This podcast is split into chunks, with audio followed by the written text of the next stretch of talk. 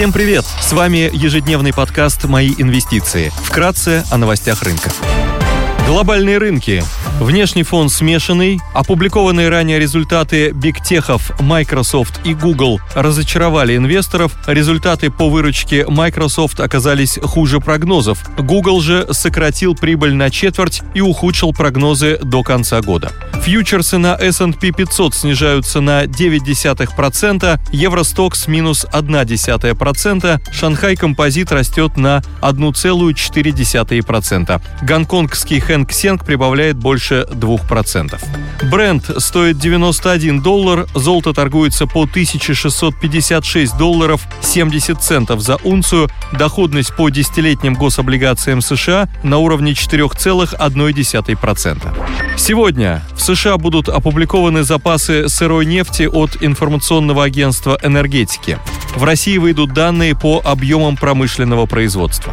Корпоративные новости. Минфин проведет аукционы ОФЗ. Инвесторам будет предложено 3 выпуска серии 26237, 29021 и 52004.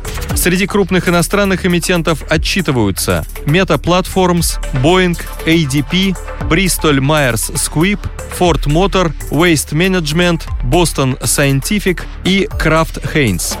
Идея дня. «Магнит» – один из крупнейших продовольственных ритейлеров в России с общим количеством магазинов 26 700. Компания работает в мультиформатной модели, которая включает в себя магазины у дома, супермаркеты, косметические магазины, аптеки и онлайн-коммерцию. «Магнит» является единственным публичным ритейлером, который развивает вертикальную интеграцию и имеет собственное производство продуктов.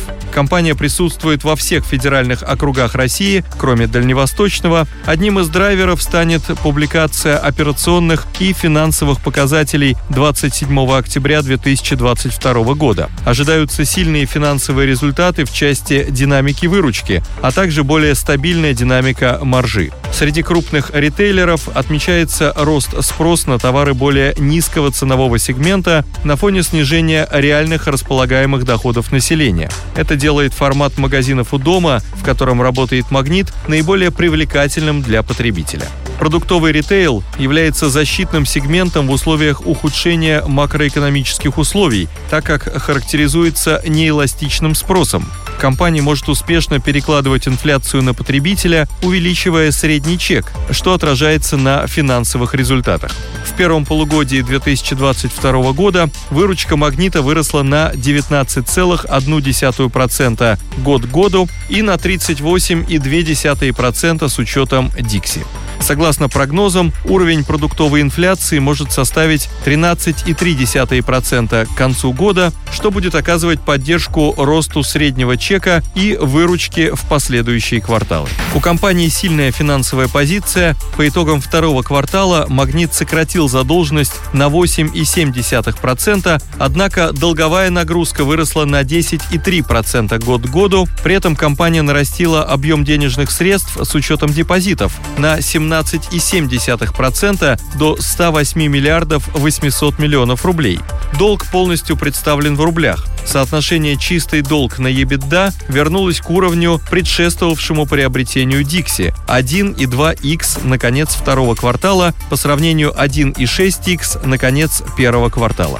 «Магнит» по итогам 2021 года решил не распределять прибыль в виде дивидендов. Однако, благодаря сильному финансовому положению, можно ожидать, что компания вернется к выплатам дивидендов. Наиболее вероятно, компания может выплатить дивиденды уже по итогам 2022 года. По прогнозам, на выплату дивидендов может быть направлено около 60 миллиардов рублей, что предполагает дивиденд на акцию в размере 593 рублей и дивидендную доходность в размере 11,4%. С учетом невыплаченной части за 2021 год, общая сумма может составить 890 рублей на акцию, то есть див-доходность составит 17,1%. Спасибо, что слушали нас. До встречи в то же время завтра. Напоминаем, что все вышесказанное не является индивидуальной инвестиционной рекомендацией.